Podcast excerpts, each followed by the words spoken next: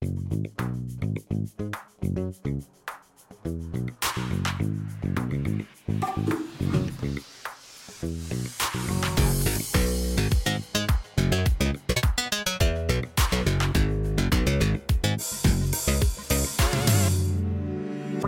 та бүхэнд энэ өдрийн мэндийг хүргэе. Бид өнөөдөр яг бас өстой яг дундын сэдвэр ярих гэж байна. Энэ бол зөвхөн Улаанбаатарт амьдарч байгаа иргэн та болон би бидний тухай биш. Монгол улсад амьдарч байгаа 3.4 сая иргэний тухай биш. Энэ дэлхий дээр байгаа 7.4 тэрбум хүний дундын сэдвэр ярих гэж байгаа. Тэгэхээр энэ бол асар том сэдв. Бас удаан хугацаанд яригдж байгаа сэдв. Гэхдээ нөгөө ярьсаар байгаад үйлдэл хийхгүй нэг ингээ чихний хажуугаар өнгөрөөд чухал гэдгийг мэддэг хэрнээ яг тулаад яг юун чухлын яагаад чухлын гэхлээр бас яг тийм тоочны дататай судалгаатай тийм юм хүн болгоно их мэддэггүй. Тэгэхээр яг хуу яг юун тухай яриад байна гэхлээр энэ өөрөөсөө л энэ дэлхийн дааз байгаль эколог ер нь энэ дэлхийн дулаар л энэ сэдвүүд чинь хаашаа явж байгаа юм бид нар энийг айхтар айхтар тоо тэргүүр ингээл баскетбол яваад байдаг. Тэгээ саяхан Leonardo DiCaprio Don't Look Up гэх кино хийсэн те энэнтэй холбоотой энэ төргээл хооронд айгу уялдаатай л та. Гэхдээ яг иргэн би юу хийж энэ асуудлын эсрэг тэмцэх юм бэ гэдэг дээр бас тодорхой мэдээллүүдийг бид нар авах шаардлагатай. Тэрийг бас яагаад гэдгээ бүр сайн шинжилгээ ухааны тайлбартаагаар мэдэх шаардлагатай. Тэгэхээр энэ сэдвтэй холбоотойгоор эдийн засгийн ногоон шилжилт гэдэг яг энэ сэдвтэй холбоотойгоор би өнөөдөр маш гайхалтай зочинтой уулзгаар ураад авчирсан байна. Доктор Баярын Эрдэнэ чимэгч танд энэ өдрийн мэнд хүргэе. Сайн байна. Уурсанд баярлалаа урилга авсанд бүр их баярлаа. За хоёлаа сая би хэллээ те. Ер нь бол энэ энэ дэлхий дээр байгаа бүх хүмүүсийн дундын сэдвэ гэж. Тэгэхээр яг хуу би танаас зүгээр хизэнээс та хувь хүнийхээ үднээс ер нь энэ дэлхийн яг энэ нэг дэлхийн дулаалтай холбоотой энэ байгалийн нөөц шавхагдж байгаатай холбоотойгоор танд өөрт ч юм те энэ нэг айдас хүүц гэдэг юм уу эсвэл ер нь ухамсарт ухамсарлаж эхлээд энэ дээр одоо гар бие оролцож гэдэг юм уу тэр мэдрэмж хизээ үүсснийг би танаас асуумаар. За би өөрөө Герман төгссөн. Германд хүмүүс төгсөхдөө ер нь нэг заавал нэг хоёр мэрэгчлэр ихэвчлэн төгсдөг. А миний нэгдүгээр мэрэгчл бол картограф одоо графикийн хүн. Газрын зураг инженер хүн байгаа. За хоёрдугаар мэрэгжил маань бол нийгэм эдийн засгийн газар зөө. Тэр тусмаа бол миний хобби юу байсан бэ гэхлээр зэрэг миний эхний мэрэгжил газрын зураг байсан одоо график байсан учраас би нөгөө Монголын эртний газрын зургийг их судалдаг байсан өөрөө бие даагаад тэгээд дэлхийн одоо аль хаана одоо Монголын эртний газрын зургнууд 13 дугаар зуун 14 дугаар зуун 17 дугаар зуун тийм хамгийн сүүлийн 19 дугаар зууны газрын зургууд байдгийн бэ гэж судлаад явсан. Ихэнх зургууд маань бол дандаа гадаа байдаг. Э, Монголд байдаггүй. Э, цөөхөн зургнууд бол байдаг. Угтаа бол манжийн үед э, нөгөө гадаад Монголын Ямун гэж байх үеэс л одоо монголчууд газрын зураг хийдэг байсан. Бэлчээрийн маргаан тэр үед л байдаг байсан. Яагаад газрын зураг хушуу ноён болгон газрын зураг хийдэг байсан бэ гэвэл нөгөө алд говчууртай нэгдүгээр холбоотой, хоёрдугаар бэлчээрийн одоо маргаантай холбоотой зургнууд байдаг. Тэгээд тэрийг судлаад явж байхдаа хятадын э, одоо үндэсний номын сан гэж байдаг. Тэнд ихэнх газрын зургууд маань байдаг. А тэрийг бол байгаа гэдгийг бол би мэдчихсэн. Тэгээд өвөр Монгол таньдаг профессоророо дамжуулаад судалсан байсан учраас очиж за яг энэ зургуудыг үзмээр энэ яг энэ зургнууд ийм нэртэйгээд тэгжээж нэгчээж бол үдсэн. Аа тэгээд нөгөө би германаас очисон учраас намайг барууны тагнуул гэж бодоод ерөөсөө нөгөө ойртуулаагүй. Аа гэхдээ би нөгөө үзье гэсэн юм бол харсан. За тэр үед юу харсан бэ гэхлээр зэрэг нэг сонин бас хятадын нэг зургийг харсан. Тэр нь химлэн дуруугаар ерөөсөө дамжуулаад нэг өргөргийн дагуу дандаа нөгөө усны нөөцөө хадгалсан далангууд барих тийм төлөвлөгөөг нь би харсал та хятадууд. Тэгээд тэр үед би жоохон хүүхдээс нь залуу хүн учраас тухайн үедээ би нарийн учрыг нь ойлгоогүй. А хожим бодоход тэр бол хятадын эртний төлөвлөгөө байсан байж байгаа. Одоо цэнгэг усны нөөцийг бүгдийг хадгалъя. Өөртөө хураа. А тэгтэл зүүн өмнөд Азийн тэр хідэн тэр бум одоо иргэд болвол тэ өлс нүү, цанг нүү, тэ усгүй болно тэр бол хамаахгүй. А хятад дундад улс бол устай байх хэрэгтэй. Цэнгэр цэнгэг усны нөөцтэй байх юм байна. За тэр бол миний толгоороо маш их том одоо мэдээлэл өгсөн. За дээрэс нь би бас нөгөө бэлчээрийн одоо зохистой менежмент гэж тэрийг судалж явж байсан учраас нэлээд хэдэн жилийн завсарлагаатай Германаас ирээд нөгөө судалгааны объектууд надад байсан. Нэг нь дундгов би өөрөө дундговын хүн гарал үүсэл маань. А нөгөөх нь бол юу дорнод. Тэгээ байгалийн бүс өслөөрийн нөгөө маш олон нөгөө нэг бүс өслөөр нэг хушуу нутгийг дамждаг байсан. Тэр хуваарлалт бол хамгийн зөв хуваарлалт байсан боловч социализмын үед одоо манайх нөгөө буруу хуваарлалтаа засаг захиргааны буруу хуваарлалтаа хийгээд уур амьсгалын өөрчлөлтөнд дасан зохицох тэр одоо стратеги боловсруулахад айгүй хүндрэлтэй байгаа нь надад тэр үед харагдсан. Тэрээсөө л тэр үеэс эхлээл би одоо эн чинь бол чи 2000-ад оны л ихэд үе шүү дээ. Тийм тэгээд дараа нь би төгсж ирээд Монголд бол ажилласан. За байж байгаарай. Би нэг юм дээр ойлгосонгүй би танаар дахиад тайлбарлуулж. Манай засаг захиргааны нэгжийн хуваарлалт нь байгаль экологийн юутай зөрчилддөг. Аа одоо тэр нөөцийн хуваарлалттай гэх юм уу? Тэрийг та яг тайлбарлаад одоо ямар байсныг яаж хуваасан чинь ямар нөөц буруу хуваарлагдсан гэдгийг би ойлгомоор байна. Ок. Э, за би айгүй энгийнээр тайлбарлахыг бодъё.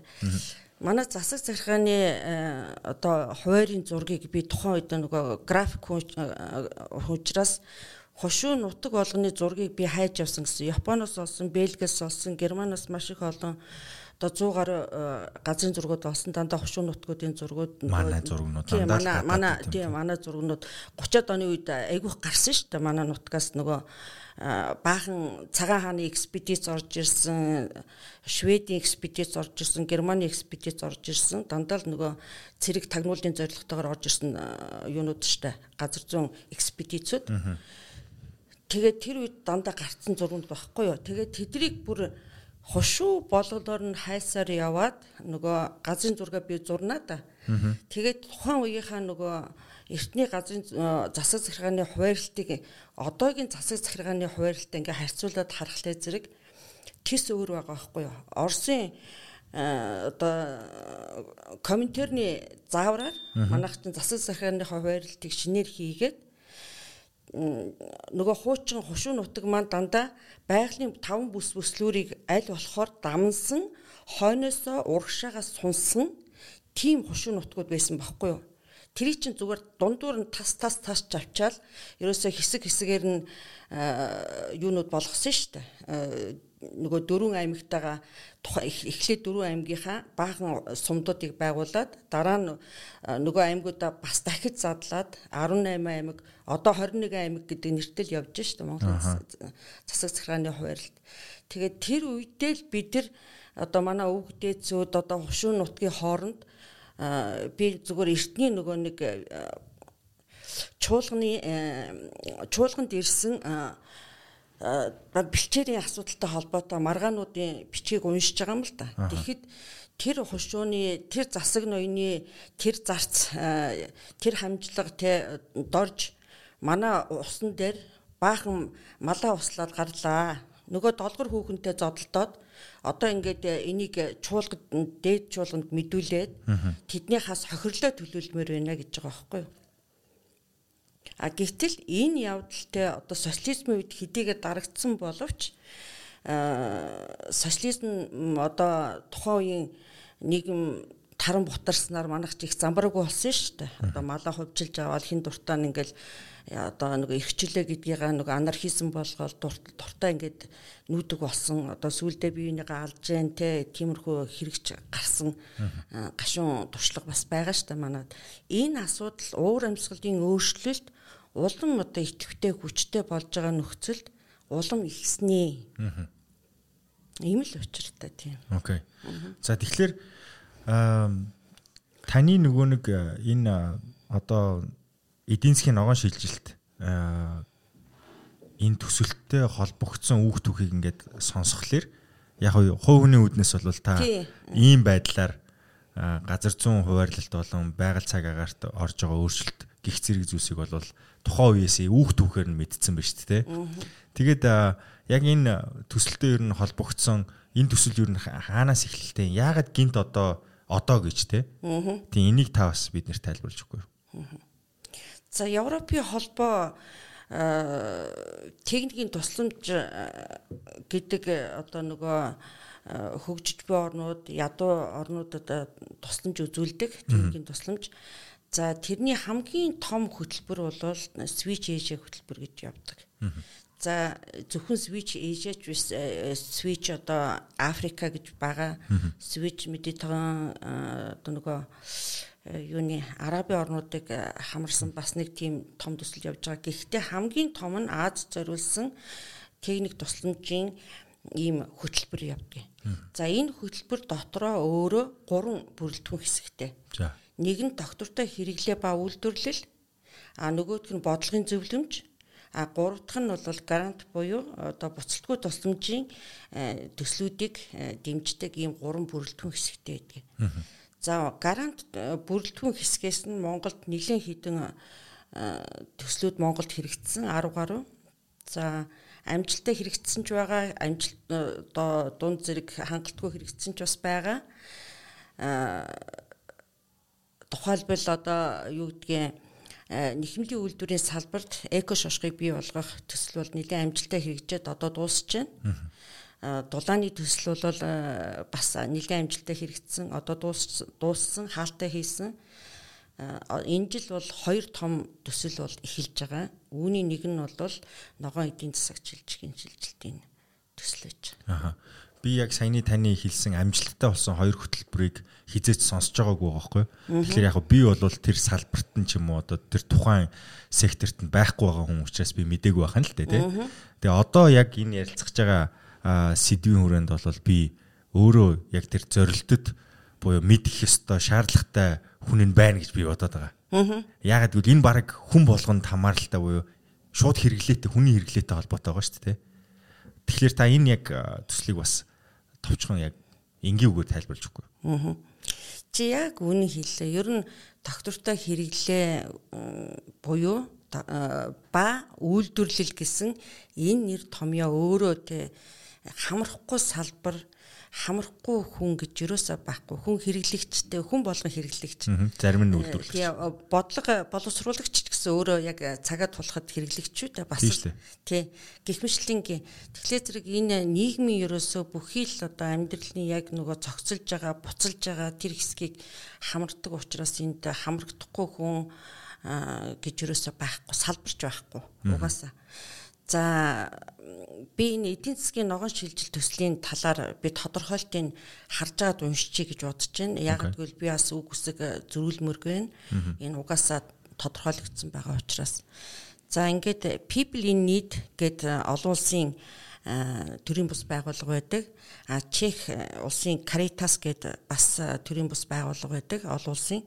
За Монголын доктортой санхүүжилтийн холбоо гэж бас би тос хөтөлбөрийг та нар мэдэх бах тос холбоог за тэгээд хөгжлийн шийдэл гэсэн Монголын одоо үндэсний э, нийгэмд үйлчдэг төрийн бус байгууллагууд нийлээд түншлэлээр эдийн засгийн одоо ногоон шилжилт төслийг 2022 оны одоо энэ 5 сараас эхлээд Монгол 4 жилийн хугацаатай хэрэгжүүлэх гэж байна. Энэ төсөл бол өөрөө 2.1 нийтдээ одоо 2.2 сая евроны төсөвтэй. За төслийн үндсэн зорилго нь юу вэ гэвэл Монгол улсын хөдөө аж ахуй, хүнсний жижиг дунд бизнес эрхлэгчид болон жижиглэнгийн худалдаачдад зах зээлд суурилсан эко шошруулалтын тогтолцоог бий болгох. Үйлдвэрлэгч болон хэрэглэгчдийн хандлагыг өөрчлөхөд техникийн тусалцаа үзүүлэх. За ногоон санхүүжилтийн дэмжийг дээшлүүлэх замаар эргэлтийн эдийн засгийн сайн арга туршлагыг Монголд нутагшуулна гэж. Энэ дотор энэ тодорхойлтын дотор энэ зорилтын дотор маш их олон үгийг э, нарийн тооцож багтаасан. За зарим нь э, хүмүүсийн чихэнд бол нэлээд одоо танил сонсогдож яж магадгүй. А зарим үг хэлэг бол хамгийн одоо шинэ үг хэллэг манад тогтоогүй нийтлэг байдлаар ерөөсө хэрэглэгддэггүй тийм үг хэллэгнүүд байгаа. Тэгээд за тэрийг нь та шууд хэлчихв. Аль нь нийтлэг бусын ойлголтод тогтоогүй байгаа гэдэг тэр үгнүүд нь? Жишээлбэл одоо бид нар эргэлтийн эдийн засгийн одоо сайн туршлагыг э, нэвтрүүлнэ гэж нутагшуулна гэж ярьж байна тийм үү. Тэгэхээр зэрэг эргэлтийн эдийн засаг гэж юу юм бэ? Яг үнэ. Circular economy юу? Circular economy. За энэ бол шинэ үг хэллэг. А тэгтэл зарим нь бол зарим салбарын зарим одоо э, бидэртэй хамтарч ажилладаг улсууд ч гэх юм уу тэд нар бүгдээрээ л энийг э, тойргийн эдийн засаг эсвэл эргэлтийн эдийн засаг 9 шидээр хэлж байгаа шүү дээ. Тэгэхээр зэрэг бидэрт нэгдсэн ойлголт, нэгдсэн тодорхойлолт тодорхойлолт хэрэгтэй. Бодлого боловсруулагч тэр үйлдвэрлэгч гэсэн тэр хэрэглэгч гэсэн тэр энийг бүгдээрээ мэддэг, ойлгодог.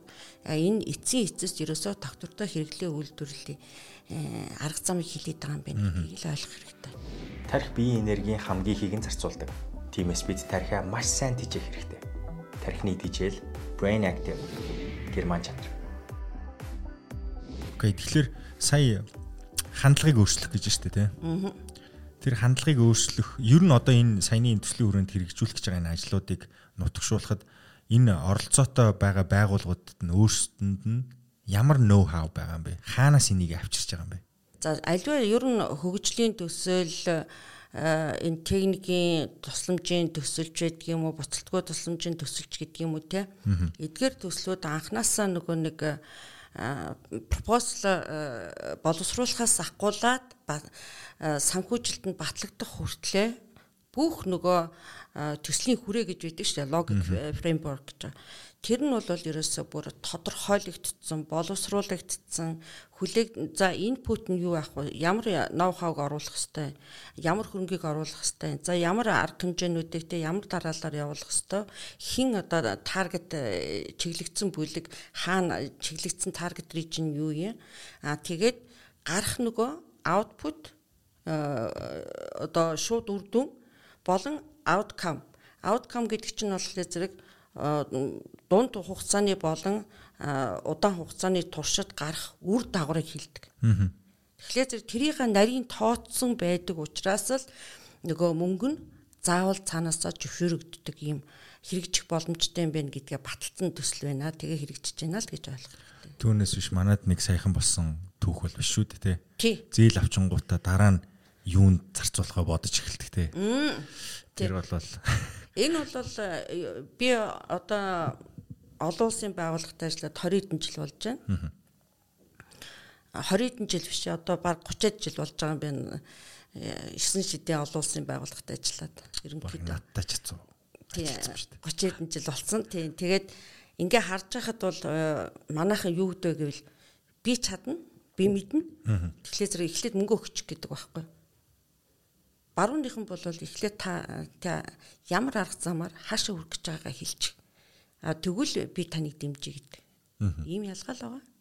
Сэтгхүүн. Зөв зөв. За би төсөлтөй холбоотой ер нь бол маш олон шатараалсан арга хэмжээнүүд байгаа юм байна. 4 жилийн хугацаанд үргэлжлэх юм байна. Тэгээд сая бол тодорхой чиглэлүүдийг нь бол заагаад өгсөн байна те. Тэгэхээр энэ тодорхой календарын дагуу энэ бүх зүйл явах нь шүү дээ те. Тэгээ яг хөө би зүгээр жоохон ийм тоочны гэх юм уу тодорхой хариулт авахын тулд ер нь дэлхийн уур амьсгалын өөрчлөлт хөдөө аж ахуй одоо хүнс биш үү хүнсний энэ нийлүүлэлт гэдэг зүйл чинь сая ковидын үеэр бол нэг маш том трансформац гэх юм одоо нэг маш том өөрчлөлт бий болж байгаа нь яг хоо тээвэр тээвэр логистикийн асуудал бол дэлхий дээр урд хожид байгаагүйгээр гацлаа өөрчлөгдлөө ритм нь өөр боллоо шүү дээ Тэгээд дээрэс нь одоо энэ Орос болон Украины хооронд болсон дайны улбаатаагаар ер нь энэ дайн хэдий хугацаанд үргэлжлэхийн үүний дараа ковидын дараа шинэ норм гэж үүснэ гэж ярьдаг байсан бол ковид болон дайны дараах шинэ нормтой хүн төрөлхтөнд нүүр тулах гэж байна. За энэ дээр бол хамгийн дөрүүлээд хүнсний хомсдол юм уу эсвэл одоо яг энэ дайн болвол бас нэг өөр газар руу санхүүжилтийг айгүй их хэмжээгээр явуулчихж байгаа. Тэгэхээр энэний бас домино эффект буюу одоо дараад улбаалж гарч ирэх үр дагаврууд гэж зүйлс бий болох бах. Энэ ер нь энэ 4 жил үргэлжлэх төсөлтөө ямар хамааралтай байж болох юм. Энийг бид нэр мэдэх ёстой л байх те. Ер нь ямар ямар өөрчлөлтүүд бий болох гээд байна гэд санхүүгийн forecast гэдэг шиг ер нь иргэн ч гэсэн дотроо бас мэдээлэлтэй байх хэрэгтэй баг. Тэгжиж тухайн хүн жижиг жижиг шийдвэрүүдийг зөв гаргах болох байх л та. Таны над асуулт чинь үнэхээр зөв бүр актуальны те одоо хүн болгоны сэтгэлийг зовоосон зөвхөн монголчууд ч биш одоо эрүүлэр сэтгэдэг дэлхийн хүн төрөлхтөн бүгдээрээ санаа зовж байгаа. Асуудлын нэг бол яалтчгүй юм уу? Та өөрөө ч мэдж байгаа одоо мэдээллийн салбарын хүн учраас мэдээллийн сувгууд тэр сошиал медиа дээр ерөөсөө хүмүүсийн анхаарлын төвд байж байгаа асуудал ярьж байна. Тэгэхээр зэрэг зөвхөн одоо энэ уур амьсгалын өөрчлөлт төдийгүй дайн одоо зөрчилдөөн дээрээс нь цар тахал энэ ковид бол 19 бол ерөөсөө эхний хатуу сануулга байсан. Энэ бол цаашдаа үргэлжлэх бүрэн боломжтой гэдгийг эрдэнэт хилээд байгаа анхааруулад байгаа тийм ээ.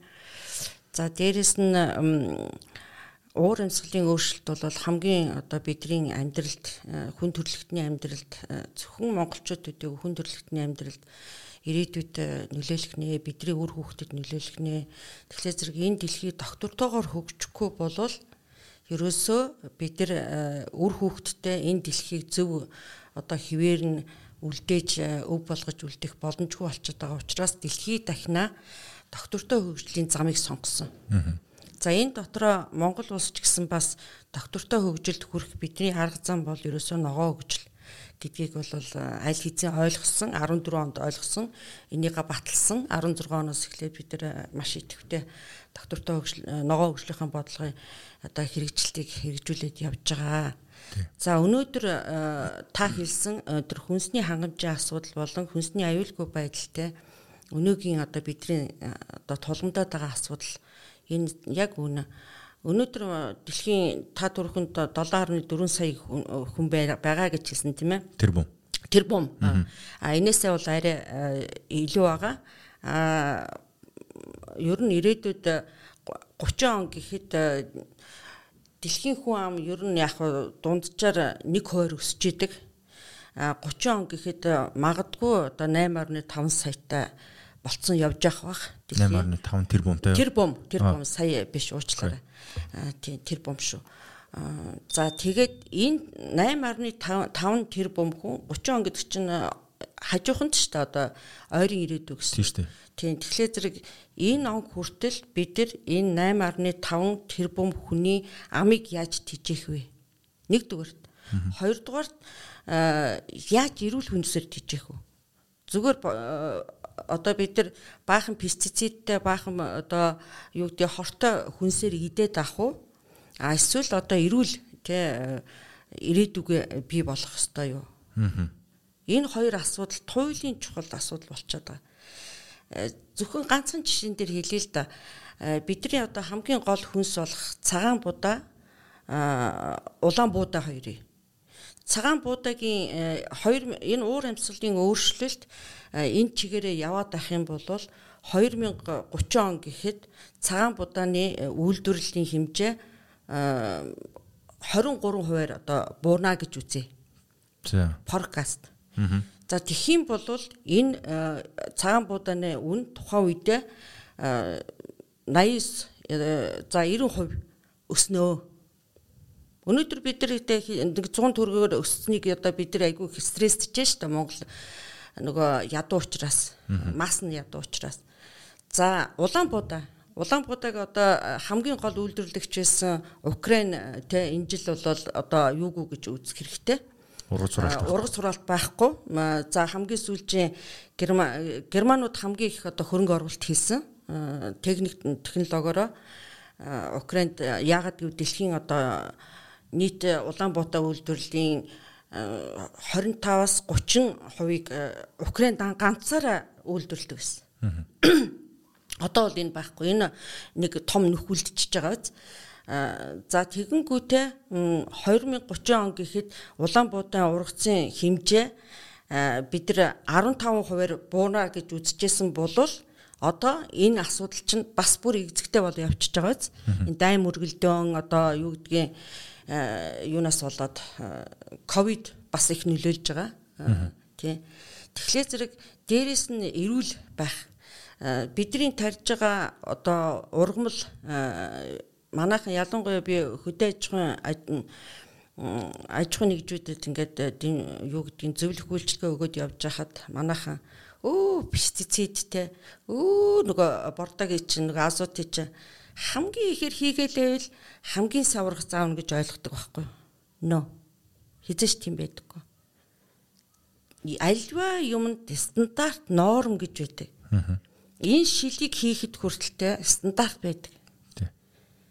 Тэгэхээр зэрэг тэр стандартыг барих асуудал манайтай хүмүүсийн маань тархинд суугаагүй байна үйлдвэрлэгчд. А гэтэл тэрдний хэрэглээд байгаа тэр нөгөө манад органик тэгээд би тарьсан ногоогоо органик гэж хэлээд байгаа байхгүй юу? Энэ цэвэр ногоон угаалт хийгээд байгаа юм Монголд. Энэ органик биш. Яг пестицидийн хэмжээд үзэх юм бол хэмжээнээс өчнөө дахин одоо нөгөө нормосоо давтсан явж идэг. А тэр пестицид, тэр фунгицид байгалийн эргэлтэнд ингээд орчдөг. Газрын хөрсөнд чингэн хөрсөөрөө дамжаад ургамалдаа ч гэсэн байж байгаа шүү нөгөө тарьж ургуулж байгаа юм дотроо. Дээрээс нь гүний ус руу орно. Гүний ус руу оронгуудаа нөгөө хүн чинь ууна. За тэр хүн хордож л байгаа тийм үү. За дээрээс нь юу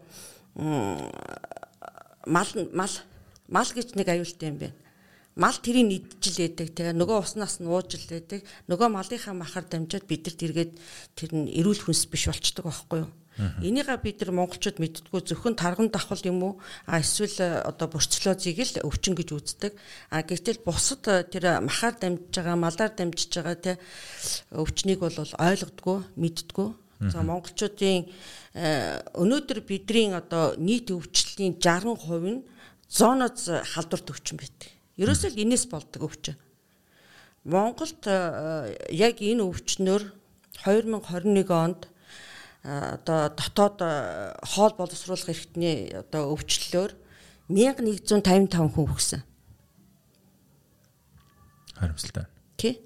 Тэгэхээр зэрэг энийгээ бид нар хүнсний аюулгүй байдал гэдгийг дандаа хангалтайгаа хамт явахгүй авч явахгүй болвол энэ одоо болохгүй нэ. Тэгэхээр зэрэг энийг л одоо бид нар сэрэмжлүүлэх үүднээс төслийн зорилгод зах зээл суурилсан одоо хүнсний аюулгүй байдлыг одоо баталгаажуулах эко шушгын тогтолцоог бий болгоно гэж тусгасан байна. За та сая нэг яг сонсогдоод ойлгогдоод байгаа юм нэ. Яг ухаж эсвэл ухамсарлаж ойлгохдохгүй бүр ингээд нэг үг яваад байгаа хгүй энд. Яг бүр сайн тайлбарлуулахгүй болохгүй. Тэр нь эко шошго гэж зүйл байгаа хгүй. Хүнсний эко шошго гаргах хэрэгтэй байна гэд. Тэгээ сая та бол асуудал хаанаас үүдээд ер нь ямар ямар үр дагаврууд гараад байгаа хүний амьтай холбоотой тий тэр тусмаа нэг бус хүний амьтай холбоотой асуудлууд эндээс гараа үүдэлтэй байна гэдгийг та хэлчихлээ шүү дээ. Тэгэхээр энэ бүх үйл явц донд одоо ямар ямар алдаа дутагдлууд байгаа гэдгийг ч та сая бас тайлбарлаа. Тэгэхээр энэ эко шушиг гэдэг зүйлийг яг юу гэдгийг та нэг сайхан энгийгээр тайлбарлаад байгаа ч. Тарих биеийн энергийн хамгийн нь зарцуулдаг. Тиймээс бид тарихаа маш сайн дижээх хэрэгтэй. Тарихны дижээл brain active герман чанар. За бид нар Монголд бол органик бүтээгдэхүүн натурал шашгатай байгалийн бүтээгдэхүүн гэл одоо маш их олон нэр өгөөд ингээ бүтээгдэхүүний рекламтад үйлдвэрлэгчд явж байна. А гэтэл энэ бол эко шошго биш. Энэ бол доктортой одоо үйлдвэрлсэн бүтээгдэхүүн биш байдаг. Үүнийг бид нар юу гэж хэлдэг вэ гэхээр ногоон угаалт хийж гин гэж ярьдаг. Хэрв бид нар одоо э, шугамн эдийн засгаас эргэлтийн эдийн засаг руу тэмүүлж байгаа улс орн юм болвол бид нар эко шошготой хүнсний бүтээгдэхүүн өөрөөр хэлбэл одоо байгаль орчин дээлтэй үйлдвэрлэгдсэн а хүний эрүүл мэндэд бол хоргүй гэдгийг баталгаажуулсан тийм эко шошго бүхий одоо бүтээгдэхүүнийг бид нар яах ёстой гаргах ёстой. За тэгэхээр зэрэг э, эко шошгыг э, боловсруулахдаа бид нар энэ ногоон хөгжлийн бодлогот бодлого болон алсын хараа 20 50-ыг Монгол улс одоо мөрдөд явж гин гэсэн шүү дээ. Одоо хэрэгжүүлээ. Энэ бол бидний дунд болон урт хугацааны хөгжлийн бодлогыг одоо тодорхойлсон баримтчгүүд. Засгийн газар хичнээн солигдож болно. Зас ямар ч засгийн газар гарсан энэ удаан дунд болон удаан хугацааныхаа хөгжлийн бодлого түшгэлсэн тухайн үеийнхээ засгийн газрын мөрийн хөтөлбөрийг боловсруулдаг эцсийн бидний хүрэх зам бол ерөөсөө л энэ 20 50 доктортой хөгжил алсын хараа 20 50 аа тэгээд ногоо хөгжлийн бодлого байж. Энэ дотор ерөөсөө ISO 14000-ыг нутгшуулна гэж заасан. ISO 14000 гэдэг маань өөрөө юу юм бэ гэхлээр зэрэг энэ эко шошгуудыг бүгдээрингийн одоо ямар шошгууд байдаг ямар одоо загвараар хийдгийг бүгдийн ингээ стандартчилсан ийм family буюу цуврал стандартууд байдаг. 14000 дотроо бас дид цувралууд гэж бас байна. 14020 бол ерөөсөө цэвэр энэ байгаль орчны менежментийн тогтолцоо шошгуудын тухай өгүүлсэн байж байгаа. Монгол улсад энэ олон улсын одоо батлагдсан э, энэ стандартаараа л одоо Монгол улс явнаа. Тийм. Тэгээ хамгийн гол нь яг шалгуур үзүүлэлтэд боловсруулахдаа л бидэрт энэ техникийн тусламж хэрэгтэй байдаг. Энэ дээр бол нөгөө цаг хүн хүч хөрөнгө байдаггүй учраас энэ төсөл хөтөлбөрүүдийг одоо түшиглэн Монгол улс өөрсдийнхөө стандартуудыг боловсруулах, гаргах энэ ажлуудаа бас хийж явдаг. Аха. Ийм стандарт байгаагүй гэсэн үг юм уу ер нь? Манад ер нь бол ийм эко шиг одоо хүртэл аль биесоор ийм За ийм бүтээгдэхүүнд эко шишг өгнө гэдэг тийм стандарт байгаагүй гэсэн. Би түрүүнд хэлсэнтэй одоо сайн дурын мэдүүлэг буюу ногоон угаалтыг Монголд маш ихээр хийж байна гэж. Аа тийм. Энэ энийгээс бол органик э, юу өдр гэдэг. А гэтэл яг доктортой э, одоо бүтээгдэхүүнийг үйлдвэрлэж байгаа бол занда эко шошгоор баталгаажуулсан бадаг. Тэр нарийн одоо хүнсний бүтээгдэхүүнд өгсөн эко шошго Монголд байхгүй. Аа За өөр саяхан одоо Монголд нэг эко шошго батлагдсан. А тэр нь юу вэ гэхлээр зэрэг мөн л одоо switch age хөтөлбөрийн нөгөө дэмжлэгтэйгээр хэрэгжсэн нэхэмлийн үйлдвэрийн биш ноолуурын үйлдвэрийн салбарын эко шошгыг бий болгох энэ төсөл амжилттай хэрэгжээд Монгол улсад ноолуурын одоо шошготой болчлаа шүү дээ. Тэгэнгүүт манай экспорт эрс нэмэгдээд явчихж байгаа. Яагаад гэвэл Монголд хүний хүний болон юг хүүхдийн хөдөлмөрийг мүлжээгүйгээр энэ э, юг малыг зовоохгүйгээр энэ ноолуурыг аваад ингэж ингэж байгаль орчинд ээлтэйгээр угаагаад гаргаад энэ э, юу эко шошгоо авцсан энэ бүтээгдэхүүнийг ямар ч улс орон тэрийг бол дуртай худалдаж авдаг. А үүн дээр харин бүр илүү хөрөнгө оруулах сонирхолтой болж эхэлдэг. Ийм л ашигтай учраас эко шошхыг одоо Монголын хүнс э, ундааны үйлдвэрлэлийн салбарт бий болгож чадах юм бол энэ төслийн хүрээнд энэ бол цаашдаа нөгөө жижиг үйлдвэрлэгчтэй бас дэмжсэн томоохон ажил болно. Ягаад гэвэл зах зээлийн системд э, нэг дүрм байдаг л да алтан дүрм. Тэр нь юу гэвэл том жижигэ барьж иддэггүй. Хурд нь э, юу удаана барьж иддэг. Энэ бол зах зээлийн ерөөсөө дүрм, алтан дүрм. Тэгэхээр зэрэг хэрэг бид нар монголчууд одоо уур амьсгалын өөрчлөлтийн энэ их нөлөөнд дотор хүн амынхаа өсөлтийн одоо би дунджаар 1% гэж ярьсан тийм үү. За Монголын хэд байгааг би мэдэхгүй. Дэлхий бол дунджаар 1 цаашдаа Монголын хүн ам өснө өсгөө өснө. Тэ бидний үр хүүхдүүд үржих үржинэ. А тэд нар эрүүл амьдрахын тулд эрүүл э, одоо бид нар байгаль орчныг хүлээлгэж өгөхийн тулд те одоо л бид энийг хийх ёстой. Ийм учраас энэ бол тулчсан асуудал болчиход байна л гэж хэлэх гээд байна л да. Окей. За та төсөлтөд хамааралтай хүний хувьд яг энэ төсөлт гар бие оролцож яваа хүний хувьд иргэддээ та юу гэж яг зөвлөмөр байна. Наадах чинь бол бас яг бидэртээ иргэн хүнд бол айгу хамааралтай сэдв шүү дээ. Ягаад тэгэхээр хэрэглэгч өөрөө эко шошго гэдэг зүйл нь за ийм учиртай юм байна Энийг авцсан байгаа бол энэ бол тодорхой стандартыг стандартыг хангацсан буюу энэ экспортлж болдог бүтээгдэхүүн одоо Европын холбооныхон чинь бүтээгдэхүүнийг хэрэгжилж болно буюу чанартай гэдэг зүйлийг л хэлээд байгаа шүү дээ.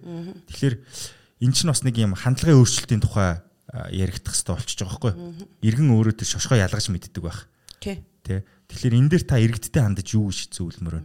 Энэ бол одоо та бодлого тодорхойлогч нарын хувьд буюу төсөл хэрэгжүүлэгчдийн хүрээнд ойлгох та бүхэн бүгдээ ойлгоцсон байгаа учраас айгүй илэрхий ойлгомжтой асуудал багтай. Гэтэл иргэн маань өөрөө лангуун дээрээс бараага сонгож аваад эрх чөлөөтэй тэр үнийн дүндээ таарч байгаа зүйлэл авч байгаа хүмүүс шүү дээ. Гэхдээ яг шошхыг харж хэрэглээ шошхыг авч сонгодог тэр хэрэглээ харах нэвтрийг байх гэж би хардаг. Нийт хүн амынхаа дунд те. Юу хардггүй гэхээр зүгээр дуус хугацаа л харддаг байх.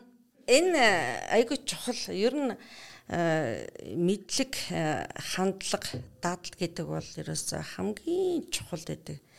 Монголчуудын хувьд тийм ээ за яг мэддэг, уншдаг энэ тэндээс сонсон юм байж болно. Гэтэл тэр маань системтэй тэр миний амьдралд өнөөгийн практик амьдралд маань л хэрэгтэй юм ал хүн олж унших хэрэгтэй юм шиг надад санагддаг л да.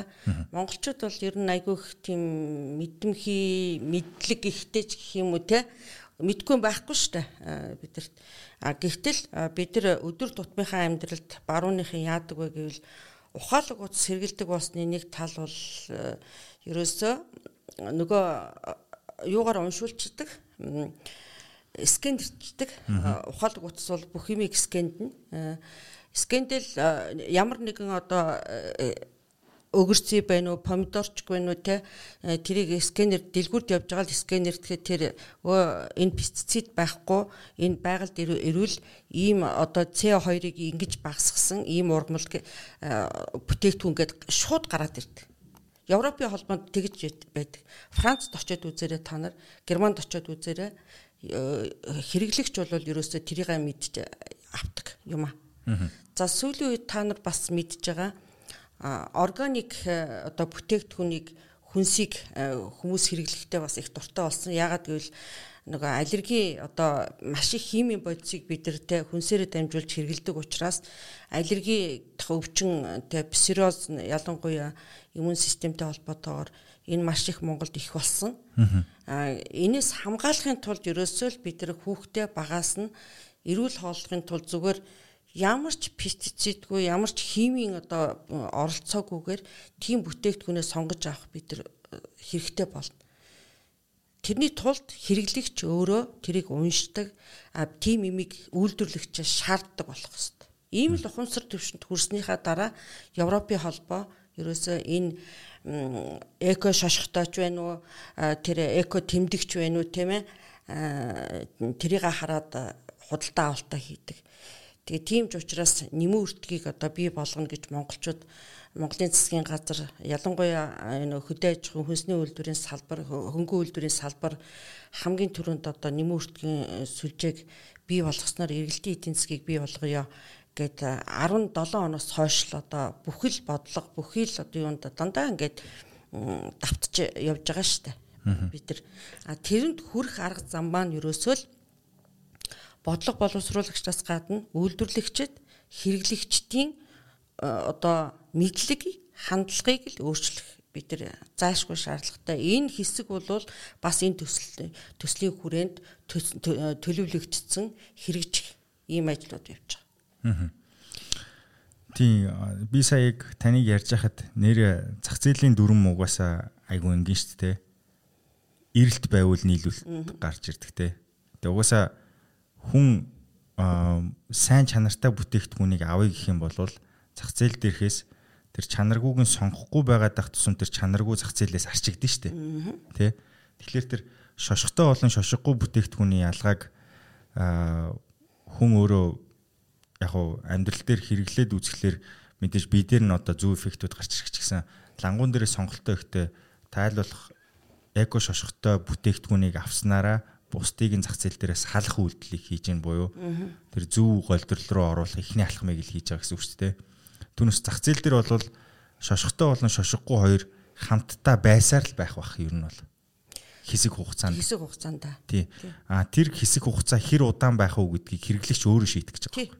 Тийм тэгэхээр саяны тэр хандлага гэж яриад байгаа зүйл нь юу вэ гэхээр шошго гэдгийн цааталт ямар стандарт юг хангасан бэ гэдгийг та мэдээллийг аваад ойлгочих. Дээрээс нь сонголтоо ихтэй шошготойг нь авснаар та стандарт хангаагүй бүтээгдэхүүнийг зах зээл дээрээс арчих буюу та болон таныг тойрон үрээлж байгаа бусад хүмүүсийн эрүүл мэнд орчин нөхцөлд нь шууд нөлөө үзүүлэх үйлдэл хийж байна л гэж ойлгох хэрэгтэй гэж байна. Тэгэхээр яг аа энэ бол бас шууд сап гээл бий болчих өөрчлөлт биш л байх л та. Баг багаар эхлэх бах. Тэгвэл яригадад эхэлж байгаа төслүүд нь хэрэгжээд эхэлж байгаа нь бол айгүй сайн хэрэг баг. Тэгээд би юун дээрээс энэ төсөл 4 жилийн хугацаанд үргэлжлэх юм ба штэ. Тий. Аа та энэ 4 жилийн хугацаанд ер нь хангалттай өөрчлөлт гарна гэдэгтээ өөрөө хөв хүний зүгээс хэр ихтэй байна. Э, яг хоо зөөр өмнөх туршлагуудаас харж байхад э, э, төслийг хэрэгжүүлэгч нэгжүүд маань өөрөөр хэлбэл төслийг одоо түншлэлээр нэлээд хэдэн байгууллагууд хамтран одоо хэрэгжүүлнэ гэж байгаа. Энэ дотроо мэдээж хэрэг өөр өөрсдийнхөө чиглэлүүдээр тэр хамтрах түншүүд бол өөрсдийнхөө ажлыг хариуцаад хариуцаад ингэ явчихна. За ялангуяа пин байгууллага байна. Олон улсын карит чек каритас байна. Эдгээр бол Монгол Монголын нөхцөл байдлыг хамгийн сайн мэддэг. Маш олон жил олон жижиг төслүүдийг одоо үр дүнтэй, үр өгөөжтэй, үр нөлөөтэй ийм төслүүдийг хэрэгжүүлж ирсэн ийм туршлагатай байгууллагууд байж байгаа. Тэгэхээр зэрэг эдгэрт бол би э, үнэхээр одоо Монголд бас л нэлээд том хүнс хүнсний хангамж, хүнсний аюулгүй байдлын чиглэлд бол Монголд нэлээд том тус дэмжлэг болон том алтмыг хийн л гэж харж байгаа. Угаасаа төсөөлсөн үйл ажиллагаанууд нь тийм юм билээ. Юу одоо ингээд зүгээр дэлхий дээр ингээд би хүнсний салбарт зөв хооллолт одоо дайет ч юм уу те яг энэ чиглэл рүү би байнга л мэдээлэл цуглуулаад анзаарч идэг л да. Тэгээд яг зүгээр ингээ харахаар бэлчээрийн мал аж ахуй тэгээд фармын бус одоо genetically modified биш те одоо генетикийн өөрчлөлтөнд ороогүй хүнсний бүтээгдэхүүнүүдийг хэрэглэх хэдэр бол яг одоо үүсцэн байгаа нэг тийм эрүүл хоолтын алтан дүрмүүд ч юм уу те энэ тэнд одоо гой ганган нэрстэй юмнуудаар тайлбарыг гаргахлаар дандаа нэг ийм манай Монголд байгаа юмны тухай яриад байгаа юм шиг юмнууд өгөхгүй ер нь мал аж ахуй юу өдрийг харахаар тэг яг хөө ингээд зүгээр нөгөө бэлчээрийн мал аж ахуй гэж юм уу тэнд байгаа фармихтай манайхыг харьцуулангууд нэрээ шууд гээд тэгээд танаас одоо авж байгаа мэдээлэл бол тэр нөгөө орчин нөхцөл нь малчтын маань хэрглэж байгаа малдаа хэрглэж байгаа антибиотик хэрэглээ мэрглээ гэдэг тэгэхээр бидний нүдэнд үргэлж харагддггүй зүгээр одоо хотод байгаа бид нар бол хөдөө юу болж байгааг мэдэхгүй шүү дээ. Гэхдээ ер нь ингээд сураг сонсох нэ бас ч тийм сайнгүй байгаа мэдээлүүд байгаа гэдэг те. Тэгэхээр ингээд одоо ингээ харахаар тэр баруунд юу гэмдэ ингээ хотчлт өндөр хөгжсөн хүн амын төвлөрөл ихтэй газруудад харьцуулах юм бол бид нэр харьцангуй эрүүл хүнстэй ойрхон байж болцшгүй нэг тийм зүгээр юм таамаг байгаа байхгүй зүгээр. Энд чинь зүгээр таамаг шүү дээ тий. Энд чинь дөрвөн ханны дунд сууж байгаа Улаанбаатарт байгаа хүний л таамаг шүү. Тэ. Нэг тийм киноны хэсэг байдаг штэ. Нэг за баяр магны ахын нэг яармагц цоцоо. Улсыг ингэж өдөртөхгүй сууж ахад чинь их мэддэг ах. Тэрэн шиг зүгээр яг тэр өнцгөөс би зүгээр харахад яг тийм байгаа байхгүй. А одоо яг энэ бодлыг та хэр одоо зөв таамаг гэж бодож байна те. Энэ дээр би зүгээр таны бодлыг сонсомоор байна л да. Аа тарих биеийн энергийн хамгийн ихийг нь зарцуулдаг. Тиймээс бид тарихаа маш сайн тижээх хэрэгтэй. Тарихны тижэл Brain Active герман чанар. Э, за яг хөтэ массовый фарм гэж э, хамгийн сүүл та нар бас чи бол э, бас мэдээллийн салбарын хүн учраас сонссон бах Билл Гейтс гих мэтлэнгийн миллиардерүүд э, э, Америкт хамгийн их том фармтай газруудыг худалдаж авчихсан шүү дээ. Одоо яг э, одоо өчигдрийн мэдэн дээр бас дахиад гарсан байлаа. Тэгэхээр зэрэг дэлхийн хүн амын ирээдүйн одоо өсөлттэй холбоотойгоор хангамж аюулгүй байдал хоёр хамгийн чухлаа гэд би түрүүн зөндөө тав дээр ярьсан. Тэгээд Америкийн хувьд бол геймог бол зөвшөөрдөг.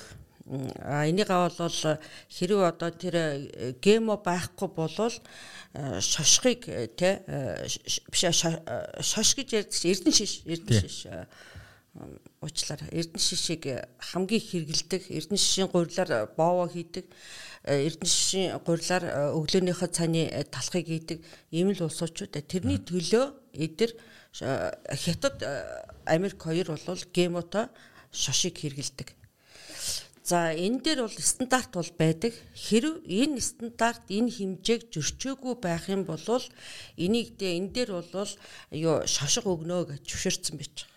Гэрчилгээг нь өгдөг. Тариалагчдад. Яг нөгөө бүтээгдэхүүний тариалаад нийлүүлэгчдэд. За бидний хувьд бол гемо байхгүй нь нэгдүгээр таазны юм.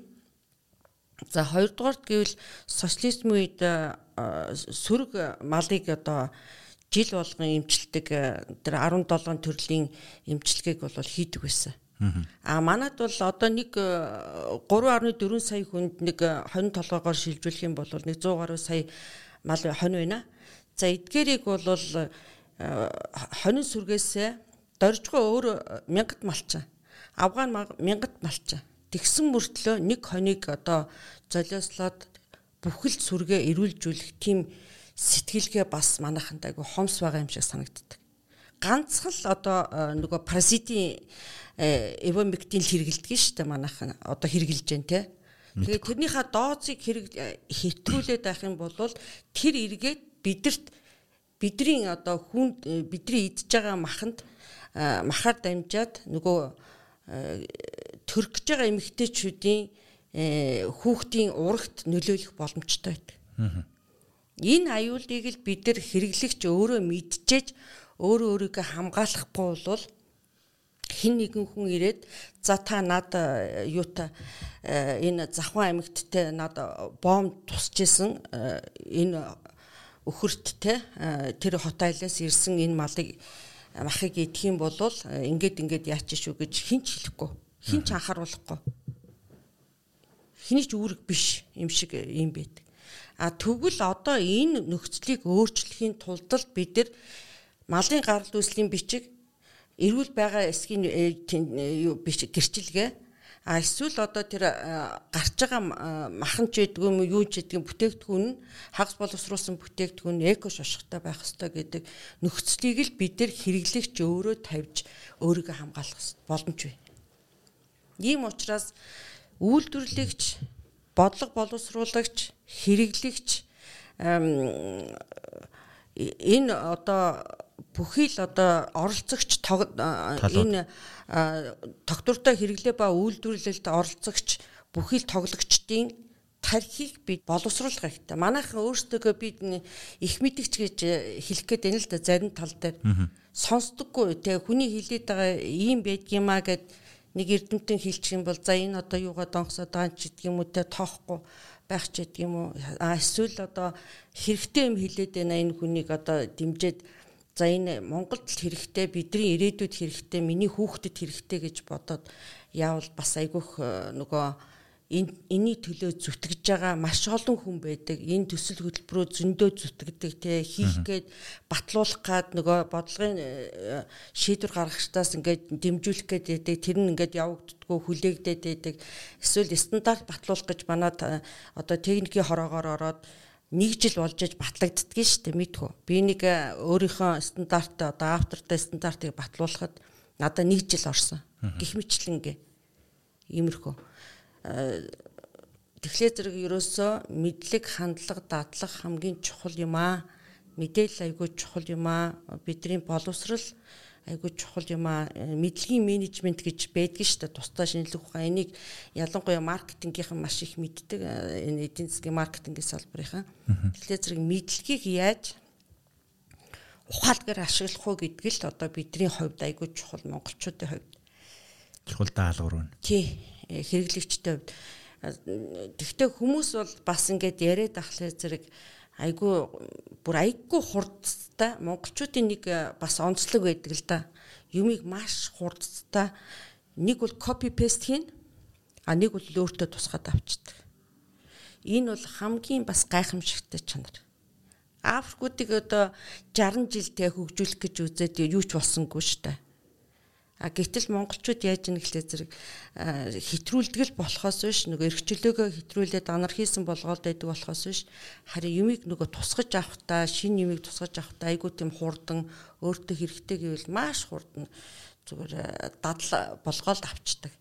Би нэг сургалт хийжсэн зүгээр Эрдэнэтэд Орхон аймгийнхаа ногоон хөгжлийн бодлогоо боловсруулах гэсэн бид нар техний одоо сургалт хийгээд өгөөч гэж засаг захиргаа хүссэн. Тэгээ очиод сургалт хийгээд бас нэг завсраар нөгөө манай хөдөөнийхэн пластикийг э, одоо аяг тавга айгүй хэрэгэлдэг. Ялангуяа шанга.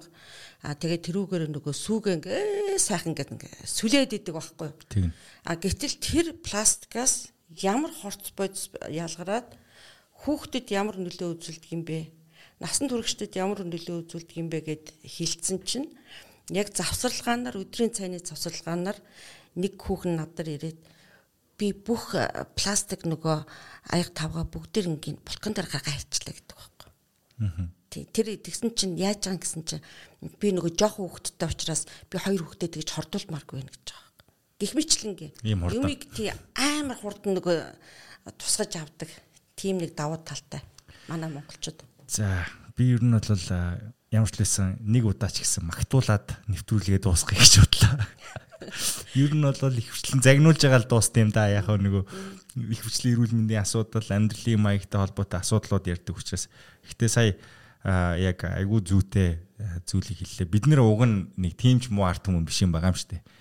Хурдхан ямыг ингээ ойлгоод ингээд цугаараа те нэг оллуулаа ингээ шийдчих юм бол ингээд маш хурдан өөрчлөлт нь гардаг. Тэгээд жоохон хэтрүүлчихгүй бол гэдэг нөгөө заримдаа нэг сэргэлэн дэнтсэн хүмүүс үүдэг штэ. Яа тэгэхээр бүх юм болоод идэг хурдан хийж идэг. Аль аль салбарын бүх юм ингээ болгоод идэг учраас ингээ болчих юм байна, ингэчих юм байна гэдээ аргалаад тий. Тэгэхээр яг одоо энэ олон нийттэй холбоот тэр тусмаа энэ хүнсний болон энэ байгаль экологтой холбоотой сэдв бол зөвхөн таавшээ таны ирээдүй хооч уу энэ дэлхийд байгаа бүх хүний дундээ сэдв болохоор та илүү уруухан зараарай анхаарлаа хандуулаарай Тэгээд хүсэж байгаа тэр хандлагын өөрчлөлтийг бас бий болгоод тэрийг бүр дадал болгоорой. Үр хөвгтдээ өвлүүлээрэй. Аа би таныг энэ хүртэл үдсэн байх гэж найдаж байна. Тэгээ энэ бол нэг 48 цаг юм уу 72 цагийн дараа мартагдчих шүү. Ер нь бол энд үдсэн мэдээ мэдээлч. А яавал мартагдахгүй вэ гэхээр та эндээс олж авсан мэдээлэлээ үйлдэл болгоод хийх юм бол тэгээ тэрийгэ давтан давтан хийх юм бол мартагдахгүй. Тэгээ ямар ч лсэн бусдтай түгээгээрээ тэгээд ер нь саяны өнөөдрийн сэдвтэй холбоотой мэдээлэл бол удахгүй та бүхэнд системтэйгээр хүрэх болно. Янз бүрийн мэдээ мэдээллүүд олон салбараар та бүхэнд хүрэх болно. Тэрний нэг нь бол 5 5 дугаар сарын 27-ны өдөр шинжлэх ухааны техник их сургуулийн 1-р байрны хурлын танхимд эдийн засгийн ногоон шилжилт гэсэн энэ төслийн нээлттэй үйл ажиллагаа болоод энэ дээр бас тодорхой мэдээллүүдийг багцлаад тэгээд та нарт ингээд хүргэнэ. Тэгээ энэ мэдээлэлтэй ойрхон байгаарай. Өнөөдөр бол бид нэр ерөнхий сэдвэр ерөнхий мэдээлэл өгсөн. А эндээс бүр тантай хамааралтай тоочны үйлдэлүүдийг та дараа дараачийн мэдээллүүдээс авах боломжтой болно. Тэгэхээр сувгтай хамт байдагт баярлалаа. А дээрэс нь энд ав сонссон мэдээлэлээ зүгээр сонсоод өнгөрдөггүйд баярлалаа танд. Тэгээд доктор Эрдэнэ Чимэгчтэй бүр их баярлалаа. Баярлалаа. Мэдлэг болон мэдээлэл хуваалцсанд. Тэгээд тантай дахин ярилцахад үргэлж таатай авах болно.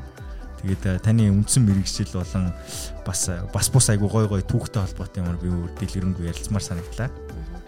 Тэгээд э, танд бас жаргалыг хүсье. Баярлалаа. Ирүүл байгаасай. Танаа сонсогчид ирүүл байгаасай. Танаа студийнхэн бүгдээрээ ирүүл байгаасай гэж өрөөё. Тийм би одоо удахгүй хэсэг хугацааны дараа энэ нөгөө ирүүлэх жаргалтай байхыг би арай жоохон өөрчлөх гэж байгаа. Тэгээд хүн ер нь дангаараа жаргалтайгаа болохгүй юм шүү. Тэг байгаа жаргалаа бусдтай хуваалцдаг болоод нөгөө жаргалаа хуваахгүй бол дан ганцаараа жаргалтай байх юм бол ер нь дими юм байна гэдгийг ойлгос. Тэгэхээр танд болон таны тойр үрэлж байгаа хүмүүс жаргалыг хүсье. Жаргалаа бусдаа хуваалцар. Баяр та дараагийн дугаар оролцъё. За та бичлэгийн төгсгөлд ирсэн байна. Бидний бэлтгэсэн мэдээлэл танд хэрэг болсон гэж найдаж байгаа шүү. Мэдээж амьдралын маягтай холбоотой өөрчлөлтийг иймэрхүү төрлийн мэдээллийг авмагцаа шууд өөрчлөн гэдэг бол худлаа танаас хүчин чармаалт тууштай байдал шаардах болно. За тууштай байдал гэснээс бидний бэлтэж байгаа мэдээ мэдээллийг цаашдаа үргэлж авахыг хүсэж байгаа бол манай YouTube хуудсанд заавал subscribe дараарай. Хажуу талд нь байгаа хонхыг дарчих юм бол орж байгаа мэдээлэл цаг тухайд нь танд notification хэлбэрээр очих болно. Тэгээд хизээ орон төдий та мэдээлэл авах боломжтой. Энэ нь танаас ямар нэгэн үн төлбөр авахгүйгээр нэгдхийг урьж байгаа зүйл шүү. Бидэнтэй олон хүн нэгдэх тусам бидний мэдээлэл улам мариун ихээр бэлтгэгдэж та бүхэнд хүрэх ёстой байгаа. За тэгээд нэвтрүүлэгтэй холбоотой санал хүсэлтийг комент хэлбэрээр доор үлдээж болно. Үгүй болвол Instagram болон Facebook хуудасаар дамжуулаад бидэнтэй холбогдож болно шүү. За ямар тааш би танаас амжилтлан гуйж гин бидэнтэй нэгдээрээ subscribe дараарай. Тэгээд хонхын дүг дүг даршаарай. За ингээд бидэнтэй хамт байдагт үргэлж баярлдаг шүү. Дараагийн дугаар хүртлээр баяртай хайртай шүү.